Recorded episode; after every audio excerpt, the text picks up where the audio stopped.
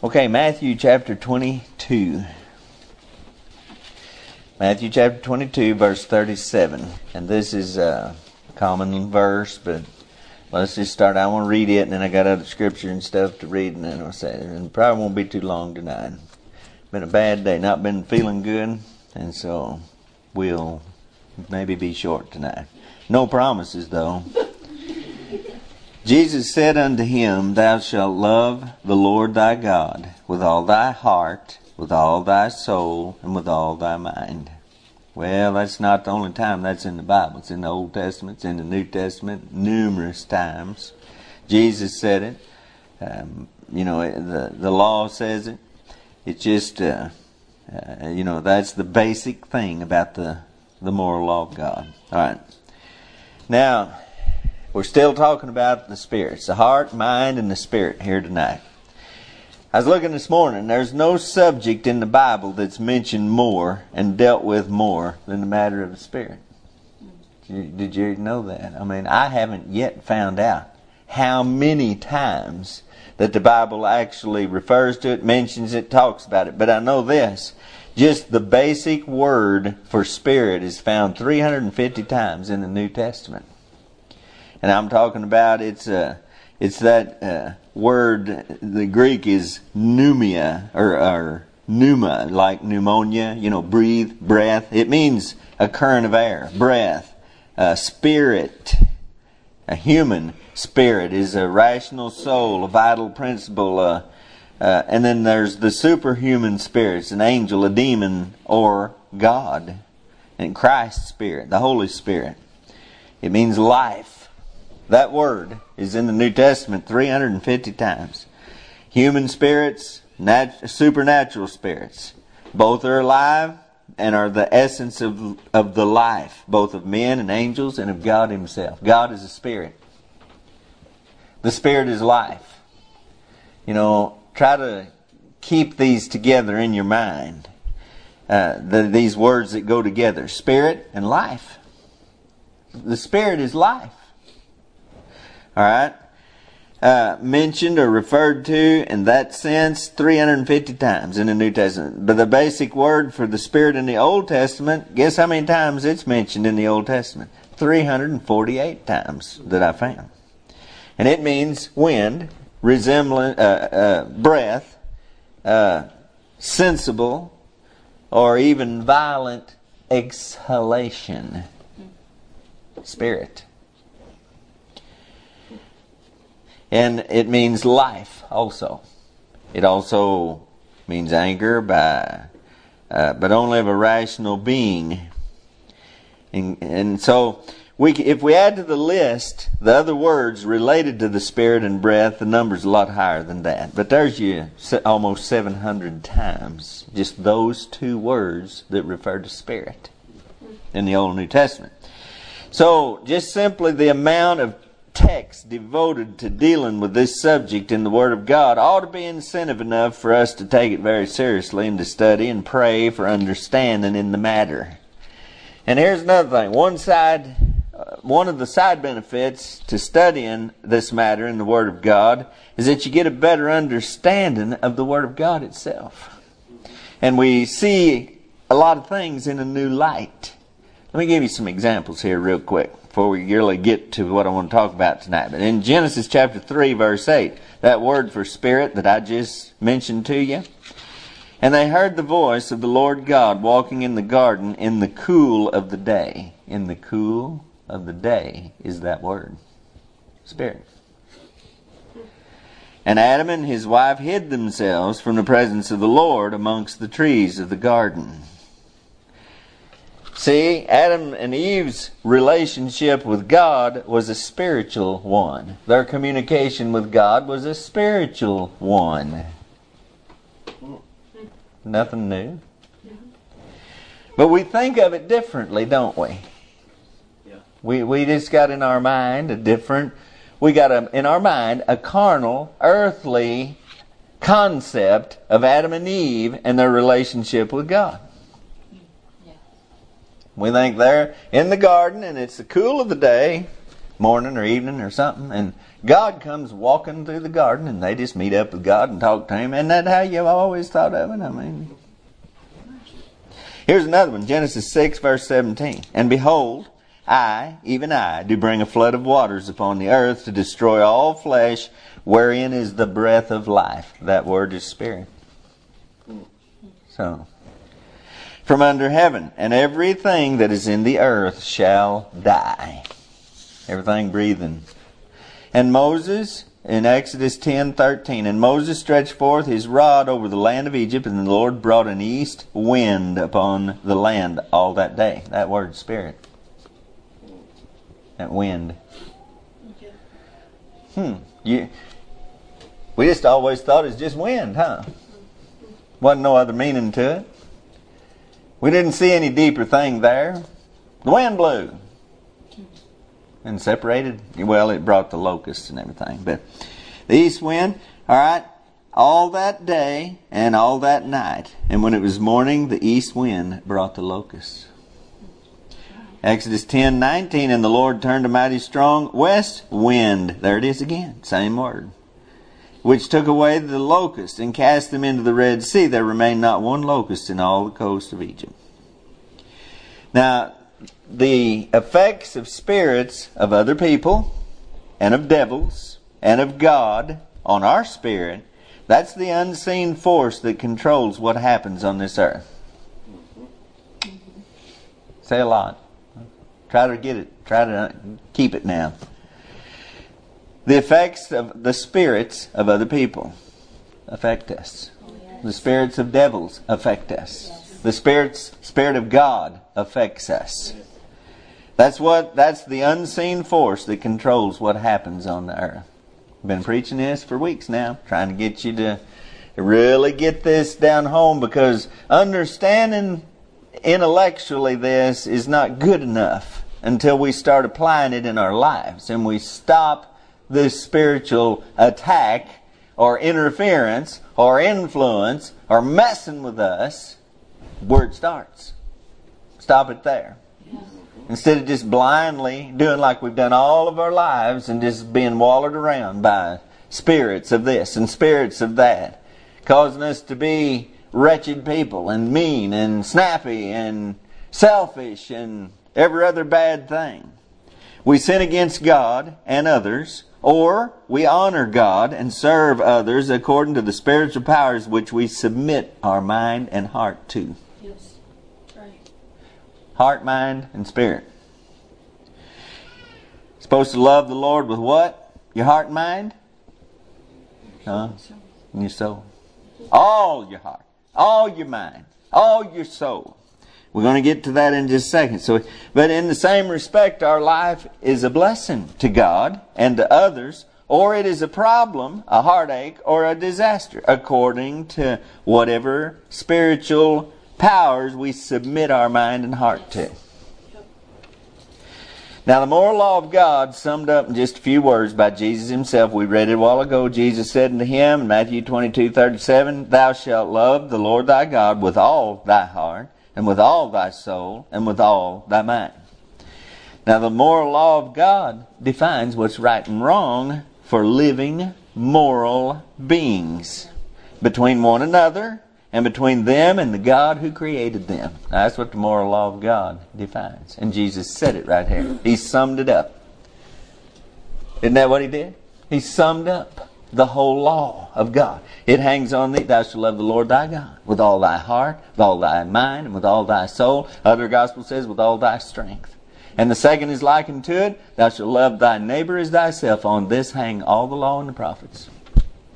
Some everything God has to say to man. There it is right there. If you don't know how to be right, live right, how to conduct yourself, how to be right with God, that's it. All summed up in those words. So, the moral law of God, it defines what's right and wrong for us. We know that our, and by the way, it does for devils too. Yeah. The moral law of God applies to God Himself. God don't give one law for everybody else and another for Himself. Y'all study history, you know what uh, Lex Rex and Rex Lex, all that meant, you know? and the Magna Carta and all of that? Well, it had to do with the king didn't have to obey the law. He can make law and not have to obey. He's above the law. But then when it came the other way, when they switched it around, then we've always understood for the last several hundred years that the king ain't above the law. Right. We know that our heart is the seat of our emotions and passions, and it's that part of us that feels. We feel love, we feel joy, we feel hatred, anger, sadness, grief, and all other feelings and emotions that has to do with your heart. It's a part of us, and it's hard to set it over here and say, now this is your heart, and over here, and this is your mind, and over here is your soul. It's like saying that God, the Father, Son, and Holy Ghost, they're one. Right. We're one. But there's a way to look at this so that we understand why things work the way they do and why we have the problems we have and, and how we get in the messes that we get in. And it'll help us so much to understand this. We, I preached on this, the heart and the mind. And, and I hope you remember some of this. I'm just reviewing it here. We know that our mind is that faculty that, where we conceive, reason, and judge according to what we perceive to be truth. now, the world's all about feeling with your heart and following your heart and all that, and then they don't want you to use your mind and judge. Yeah. But that's what the mind does, that's how it functions.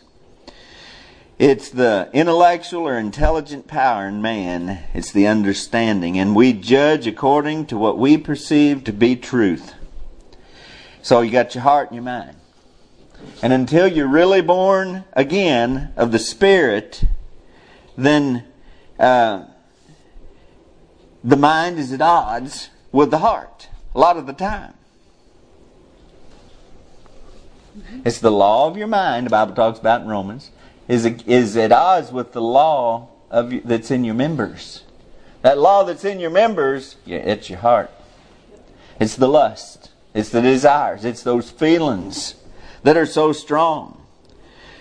And so, th- that's due to the fact that our spirit is not dominant in our life.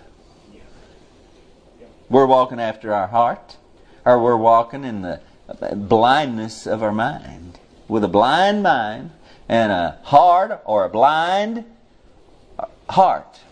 And that's all carnal. It's due to the fact that this war between that goes on inside us before we're saved. Romans chapter 7 gives you a detailed look at what I'm talking about. Exactly, that's exactly what it is. It's the mind and the heart at war with each other, struggling against one another. The mind knows the truth and, and believes the truth, but the heart and the feelings just won't yield. Yeah.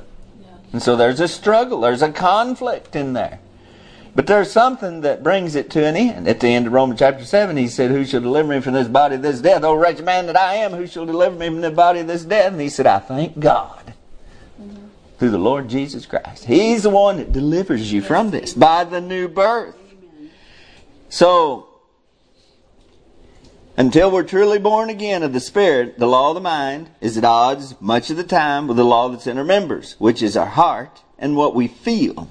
Boy, you just have a hard time going against your feelings, don't you? Yeah. You still just think, boy, I just had a feeling. I sure, I got this feeling. I just, and you go by feelings. We use it in our language. Well, I just feel like, you know. now, our mind knows that the Bible says that he that trusteth in his own heart is a fool, but boy, it's hard to not trust in your heart. Because them feelings are so strong. But it's all due to the fact that our spirit's not dominant in our life. We're not spiritual beings when we're lost. Right. When we're lost. When we're not saved. Before we're saved, we're not spiritual beings. We have a spirit, but it's just it's just inactive. Right. On purpose. Because you have made it that way. Right. You've decided it that way. We're carnal and we're walking after the flesh. We're earthly and worldly before you're regenerated, before you're born again. That's why Paul said in Romans chapter 7, I'm carnal. So to understand. That's one that's what he's talking about. When I'm lost. When I was. When the when I was in sin, when my members were all involved in it, back in the past, when I was that way, I, that's what it was. And that's why it is. We mind the things of the flesh, of this earth, and not the things of God in eternity. And that's why Jesus said so often, you know, seek those things which are above and not those things below. Uh, and Jesus said, seek ye first the kingdom of God. Lay up for yourselves treasures in heaven and not on earth. Not on, you know. The, he said things like that over and over. And then the rest of Paul told us some more. We mind things of the flesh, of this earth, and not the things of God in eternity before our spirit becomes dominant in our life. Now we got to love God, not just with all our heart, and not just with all our mind, but also with all our soul. All right, now listen to me here for a minute. The word soul here means life. Well, what else means life? Spirit. Now, we said before it's kind of hard to make a distinction between the spirit and the soul, but there are just it is distinct. And if you listen, I'll try to help you so that you can uh, get a hold of it here a little bit. 2 Corinthians chapter 3 and verse 6, the Bible says, Who also hath made us able ministers of the New Testament, not of the letter, but of the Spirit. For the letter killeth, but the Spirit giveth life. So this word soul here in Matthew 22 verse 37, that word soul means life. In fact, if you look it up in the New Testament, it's translated life just about as much as it is soul. So Romans chapter 8 and verse 2. Romans chapter 8 is a fantastic chapter for understanding these things. If you look at word, the word spirit, Romans chapter 8 is, I mean, it just, it's there all over the place. Some verses three or four times in the verse. Spirit, spirit, spirit. As contrasted with the flesh. Romans 8 2. For the law of the Spirit of life in Christ, in Christ Jesus, hath made me free from the law of sin and death. The law of the Spirit of life. Now, the soul means life. The law of the Spirit of life in Christ Jesus hath made me free from the law of sin and death. Romans chapter 8 verse 10. And if Christ be in you, the body is dead because of sin, but the Spirit is life because of righteousness. So we're to love the Lord with all our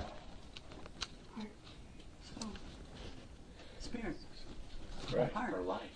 our life. That's what I'm looking for right there. All our life. All right, now listen to me. Just listen a second here. That word there, the definition of that word means breath, spirit. Soul means breath, spirit. It means it means the uh, I hate to say it this way, but this is what the dictionary says. The animal sentient principle only, thus distinguished on the one hand from the rational and immortal soul, and on the other from mere vitality, like plants and and things that are inanimate. See, I mean, they're alive, but they're not, uh, you know. That's compared to a rational soul. You got a rational soul. Yeah. But what he's talking about here is the essence of our life. What makes us alive. God breathed into Adam's nostrils the breath of life, and Adam became a living soul. A living soul. So, these terms thus exactly correspond respectively to the Hebrew words. He gives three Hebrew words there, and you know what those words are? Heart, mind, and soul. So, I hope you, you maybe it'll at least challenge you to go home and study a little bit. Do you understand what we're talking about here? Love the Lord with all your heart, all your mind, all your soul. It's all of your life, all that you are. You know, what could a man give in exchange for his soul? What is thy life? Is it not a vapor, which appeareth for a little while, vanisheth away? Your life. Your life. What does your life mean to you? Mm. It's not just the collection of everything you've done and saw and heard and in your in your time here on earth.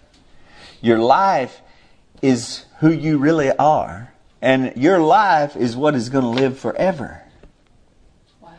That's a thought. And that's what you should love the Lord thy God with all of. If you love Him with all your heart and with all your mind, but not with all your life, there's people that try that.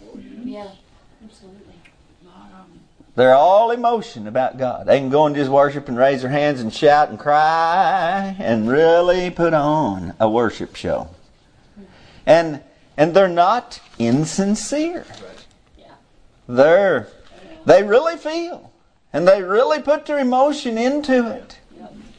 And and at the same time, their mind is you know whatever they've got in their mind, they really believe it. Absolutely. But they live their life in the world. Yes.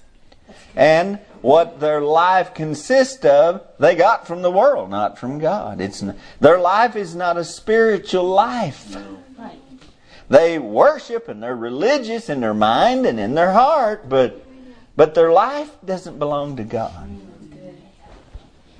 So what we understand here is that what, when we are quickened by the Spirit, our spirit becomes one with God's Spirit.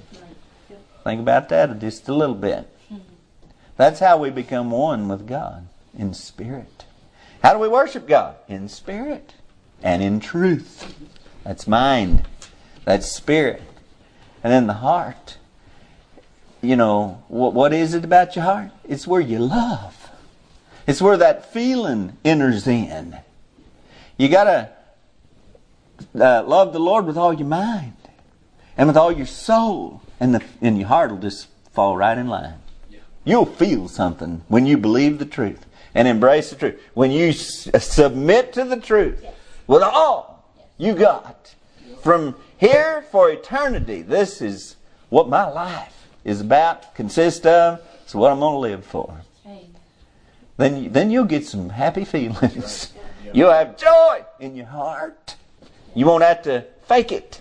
Right. It'll be real.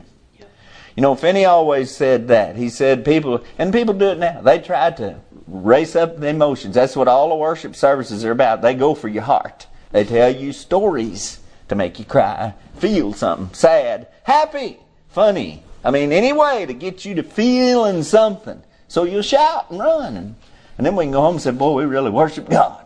Not a bit of truth. Nowhere. You preach the truth first. And when the truth is embraced by your mind and your soul, then you'll feel something. Emotions follow, feelings follow the truth. They're a result of the truth being received. Yes, sir.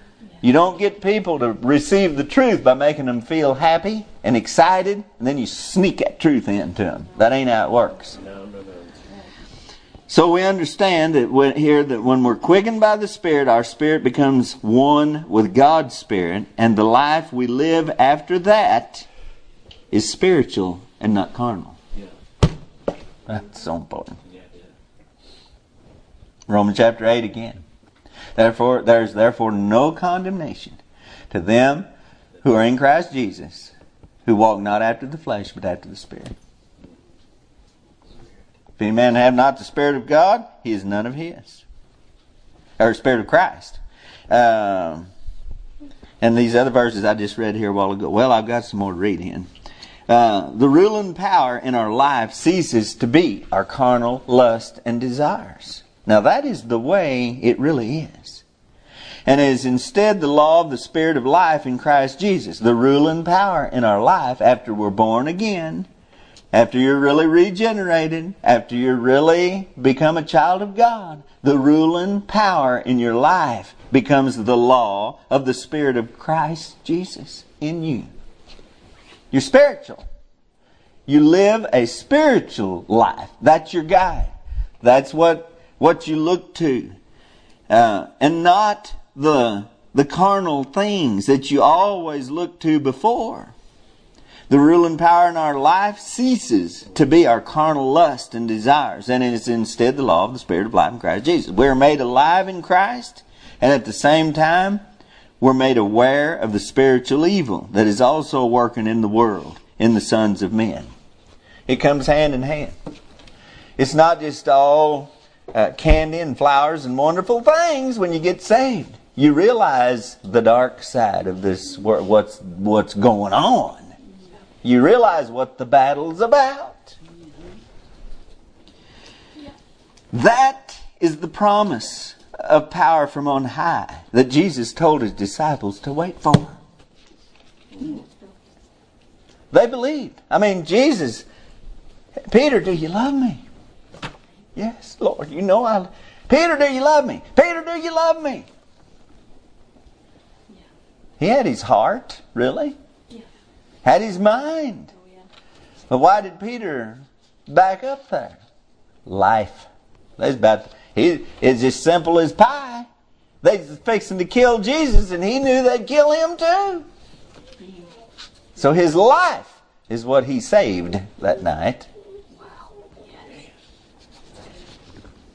So that's the promise of power. Jesus said, Tarry ye at Jerusalem until you be endued with power from on high. And when they got that, Yeah. man, it didn't matter. They threatened him. We've been reading in Acts, and they threatened him, and it did not even faze them. we'll kill you. We'll beat you. Well, you if it'd be right to to obey men rather than God, you just judge ye. But we're going to keep. You know, we can't. We cannot but speak the things which we've seen and heard. Didn't stop them. Didn't fear. Didn't put any fear into them because they were endued with power from on high. They had the Spirit of God, the promise of the Father, and it changed everything in their life. And we do too. If you're really saved, you get the same thing. Yes, sir. Now, do you understand why Jesus said, Straight is the gate and narrow the way, and few that leadeth unto Life. and few there be that find it? How few do you think it really is? I'm telling you, you see all these pictures that everybody puts up about the rapture happening, and boy, the churches are all empty, and the airplanes are just crashed everywhere, and it's just a total disaster on the face of the earth because all the Christians were. That is as that is as false as it can ever be. I'm telling you, it's not going to be that way. How many people do you know who say they're Christians who really have the Spirit of God? Peter said, I'll die for you. I'll die with you. And Jesus just, I, we read that, those things, and I tell her, you know, surely he just, surely he just shook his head. Surely he just smiled, or, you know, in wonder, because he knew. He knew what was in him. He knew where he was at, and he knew he wasn't ready, even though he said he was ready. It's like your little kid that thinks he can drive a car or do some other big thing, and he can't. Shoot a gun. You remember? You remember them videos we got of you and David shooting a gun out there, that 16 gauge shotgun, little old bitty boys. David got that gun and put it up against his shoulder, and of course, Grandpa was standing right behind him to hold him, and it just knocked him plumb across the woods. I mean. That was a good one. Must be the way the Lord looks at us before we're ready for the things we we just think we're ready when we got some little bit of knowledge and we got some enthusiasm and excitement in our heart. but we don't have nothing until we come to that point where we love the Lord with all our soul, all our life, everything I got from for from here to eternity. It's His. That's why that they that are in the flesh cannot please God. Romans 8 8. So then they that are in the flesh cannot please God. They just can't do it. They haven't given their life to God. Once you give your life to God, nothing else will matter. Jesus talked about leaving house or wife or husband or children and all of this. He named about everything. He said, If he that findeth his life will lose it, but he that loseth his life for my sake, the same shall find it. You're not throwing your life away when you give it to God. You're getting your life. It's safe and secure. For to be carnally minded is death, but to be spiritually minded is life and peace. And to be spiritually minded is to have the mind under the guidance and control of the Spirit of God. That's what spiritual minded is. It's not how much you know about all the spirits and the spirit world and that ain't that's not spiritual minded how much you know. Spiritual minded spiritually minded is to be under your mind. Remember what the mind is? Be under control of the spirit of god. For to be spiritually minded. Now, Romans chapter 8, verse 13, 14 says, For if you live after the flesh, ye shall die. But if ye, through the Spirit, do mortify the deeds of the body, you shall live. See what's dominant there? See what saves your life? Spirit. Being spiritually minded. Having your eyes opened so you can see. You mortify the deeds of your body. How? Through the Spirit. And you live. For as many as are led by the Spirit of God, they are the sons of God. Nobody else is. That's strong medicine right there. You're not led by the Spirit of God. You're not a child of God. That narrows it down far more than any of us here tonight can even imagine. When we're resurrected from this spiritual death that we talked about two three weeks ago, uh, we're made alive to spiritual things. So that means we we look for knowledge, wisdom, guidance, and answers and solutions to our problems there instead of in carnal, humanistic uh, wisdom, knowledge, or people. Did y'all listen to me? If you're awakened, if you're resurrected, if you've been quickened and made alive by God, born again, then you look for your answers in the spiritual realm. Yes, sir. The answers to your problems in the physical realm, you look for the answers in the spiritual realm. That's real important. Yeah. You don't go to, uh, you know, preachers and doctors and books and look for answers from worldly, carnal, unspiritual, unregenerated, ungodly people. You don't look there. What's the point of looking there? That's not where the problems are anyway. They don't have a clue what they're doing. They don't have a clue what's causing all the trouble. When you wake up, when you're resurrected, when you come out of that grave of carnality and death, you start looking for answers where you can find answers. To be more spiritual is to be more aware of what really causes the problems in life between people and, and what affects our knowledge and relationship with God and as well as what brings joy and peace and blessings. To be more spiritual means that you're really more aware of what how that all works there. Any problem you've got in life, in your marriage, in your children, and in your relationship with God, that's how you need to find your answers. Yeah. That's right. You need to look in the spiritual realm because that's what's moving everything. Everything's being influenced and moved Yes. by that realm. Yes. Look there. Figure it out. Read your Bible. It'll tell you every time what the problem is. All right, now to love the Lord with all our soul is to give our very life to His control and to submit to His will for our life, whatever it may be. I think that's a key thing. Now, you know, it's been a long time since that happened to me, and I've learned an awful lot since then.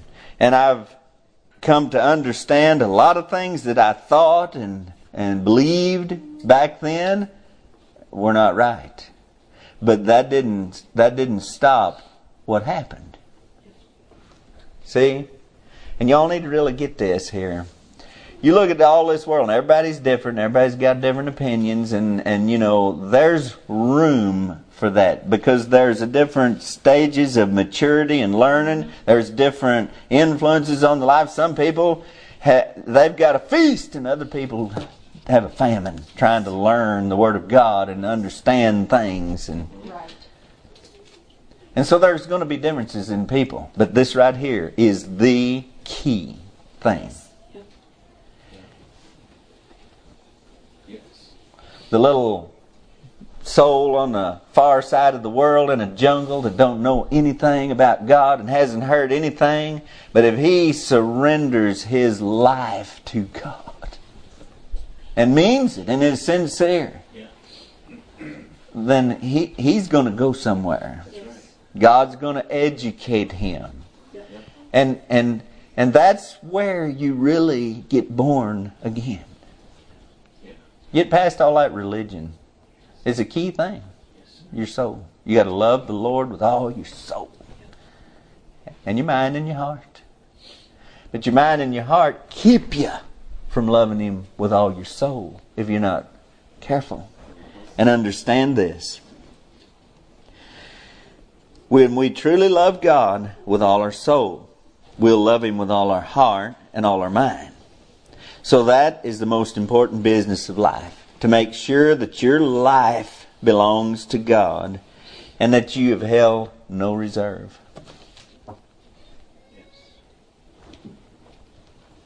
All means all. He said all your heart, all your mind, all of your soul. Remember the the one said, "Well, I bought some land. I got to go look at it." Another one said, "Well, I got to. My father's sick. I got to wait till he dies and then I'll come." And you know, they all made excuse. and in Luke chapter fourteen, toward the end, there Jesus said, "And whosoever will not forsake all that he hath, he cannot be my disciple." Oh. Oh.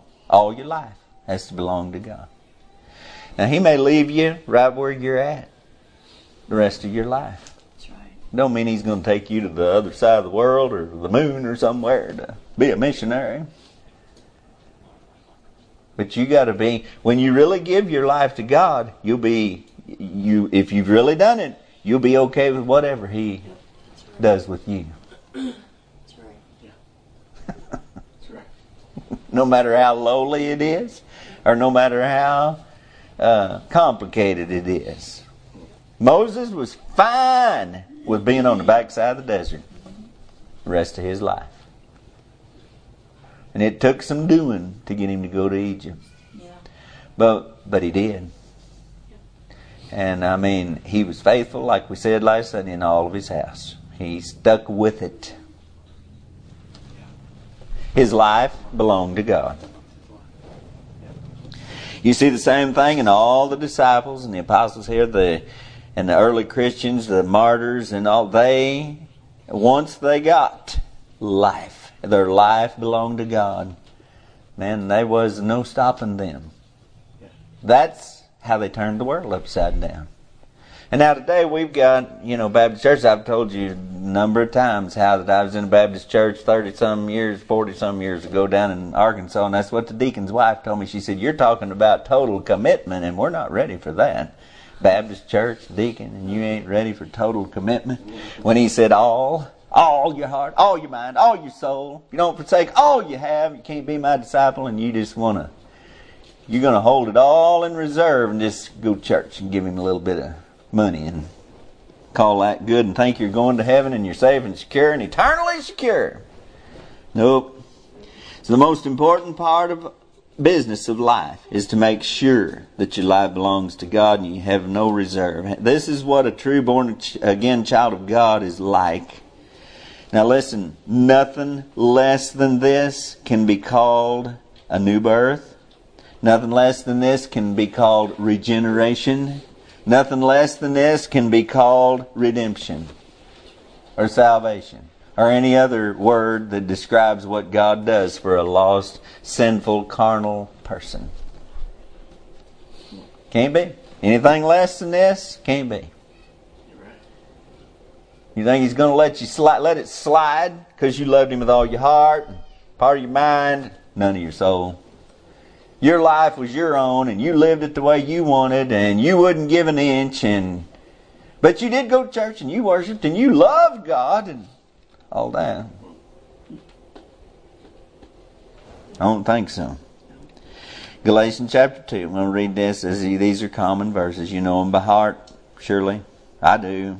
Galatians 2 19, 20. For I, through the law, am dead to the law, that I might live unto God. I am crucified with Christ. Nevertheless, I live. Yet not I, but Christ liveth in me, and the life which I now live in the flesh, I live by the faith of the Son of God who loved me and gave himself for me. So your life. You understand what he's saying when he says, Thou shalt love the Lord thy God with all thy heart, with all thy soul, with all thy mind. Amen. Just, I know I repeat a lot of things, but it's necessary. I have to repeat them to myself Yes, until they sink in to my thick head so that I can see clear and keep things in order and understand. Amen. All right, Father, thank you for the Word of God. we spend a lifetime reading it, just studying, looking at each word and trying to figure out what you said, and it just it it just absolutely overwhelms me. How that we never find the bottom. It's just we never exhaust it. There's always more light there if we look for it and if we'll seek it. And Lord, we pray in this matter that you'd help us. Lord, it's it's one of the it's the battleground where the devil fights the hardest. I know he doesn't want people to understand this. And and I pray that you would help us that it would go forth and people would understand and that you'd keep him from robbing some soul of this great blessing of being able to fight and be a good soldier and a good uh, a soldier for Christ. Please bless it to our hearts now in Jesus' name.